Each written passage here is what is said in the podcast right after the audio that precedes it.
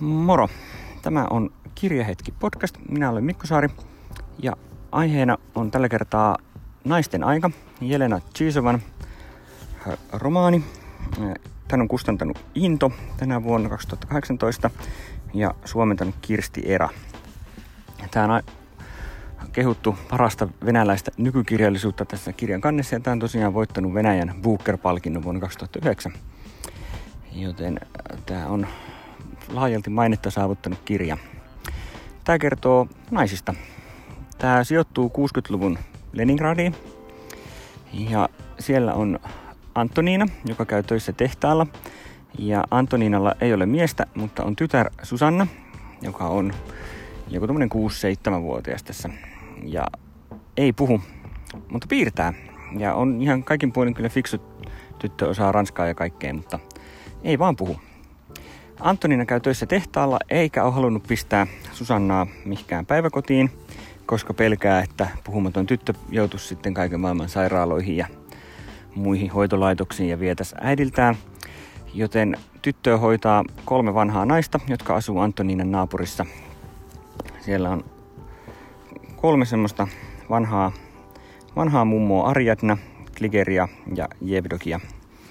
Ja ne on muistelee saarin aikaa ja Leningradin piiritystä ja vallankumousta ja nälänhätää ja kaikkea tämmöistä. Susanna saa mielenkiintoisen kasvatuksen, kun nämä mummot sille sitten arkipuuhailuehessa kertoo kaikkea semmoista, mitä ehkä, ehkä virallisessa historiankirjoituksia, mitä siellä päiväkodissa ei, ei opetettaisi.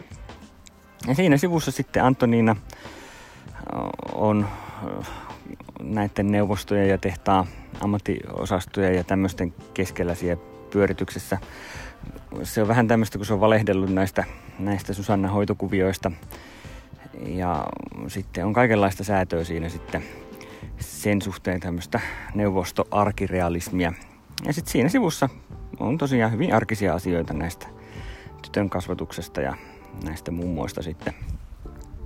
Ja tässä on sitten kaikenlaista draamaa tulee muun muassa televisioista, jotka silloin tuli, tuli tavallisen neuvostotyöläisen ulottuville ja asunto, asuntokuvioista ja kaikenlaista. Tässä tulee aika dramaattisia käänteitä, joita tämä esipuhekin vähän, vähän niin kuin vihjailee siihen suuntaan, että, että Susanna menettää äitinsä jossain vaiheessa. Mutta tämä oli kyllä hyvin mielenkiintoinen kirja. Tämä oli paikoin sille vähän tavallaan raskaslukuinen. Tässä vaihtuu kertoja ja sitä ei aina oikein kerrota, että kuka se kertoja on.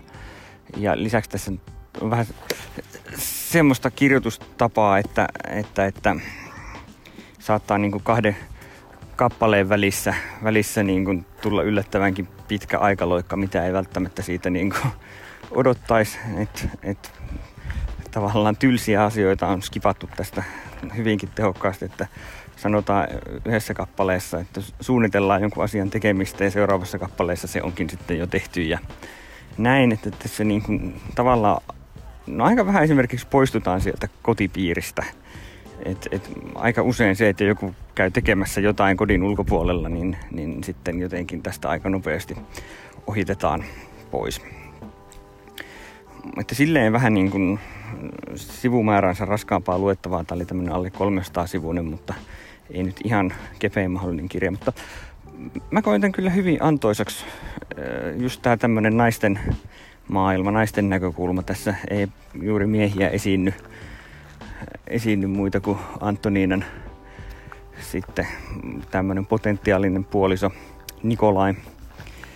Ja kaikki miehet tässä on aika silleen surullisia sivuhahmoja, ei kovin, kovin aktiivisia tyyppejä, niin niin tässä on kyllä hyvää mummu-energiaa, mistä mä tässä tykkäsin. Kyllä tosi, kun paljon on sellaisia kirjoja, joissa naiset ei juuri ääntä saa, niin, niin tämä on kyllä sitten täysin päinvastainen juttu. Ja muutenkin, niin kuin, jos ajattelee kirjallisuutta tämmöisenä kanavana kurkistaa toisenlaisiin paikkoihin, toisiin aikoihin ja näin, niin, niin tästä sai kyllä sellaisen näkymän tuonne 60-luvun Neuvostoliittoon, jota en ole kyllä mistään muualta vielä tähän mennessä saanut, että silleen tämä oli kyllä aivan nappivalinta tällaiseen yleissivistävään kaunokirjallisuuden tarpeeseen. Että siltä osin kyllä, jos aihepiiri yhtään kiinnostaa, niin suosittelen kyllä lämpimästi, että tämä oli oikein mielenkiintoinen kirja. Ja, ja osaltaan liittyy tähän mun, mun pyrkimykseen lukea toisaalta sekä niin kuin naiskirjailijoita enempi että muuta kuin, niin kuin ilmeisimpiä lähtökohtia, eli kotimaisia ja, ja sitten anglosaksisia kirjailijoita. Että tässä kohtaa täytyy taas, taas antaa iso kiitos kustantajalle, joka tuo muutakin kuin sitä ilmeisintä käännöskirjallisuutta. Into nyt on siinä kunnostautunut ennenkin. Ja kiitos kääntäjälle, joka on, on tehnyt hyvää työtä tämän käännöksen parissa. Tämä on aika hauskalla tavalla kirjoitettu nämä, nämä tosi puhekielisesti puhuu nämä kaikki henkilöt tässä kirjassa ja se on, se on oikein mainiosti tähän käännetty. Ja kiitos myös koneen säätiölle, joka on, on tukenut tämän kirjan kääntämistä. Hienoa, että tämmöiseen käännöskirjallisuuteen löytyy tukieurojakin. Ei muuta kuin hyviä lukuhetkiä ja kiitos.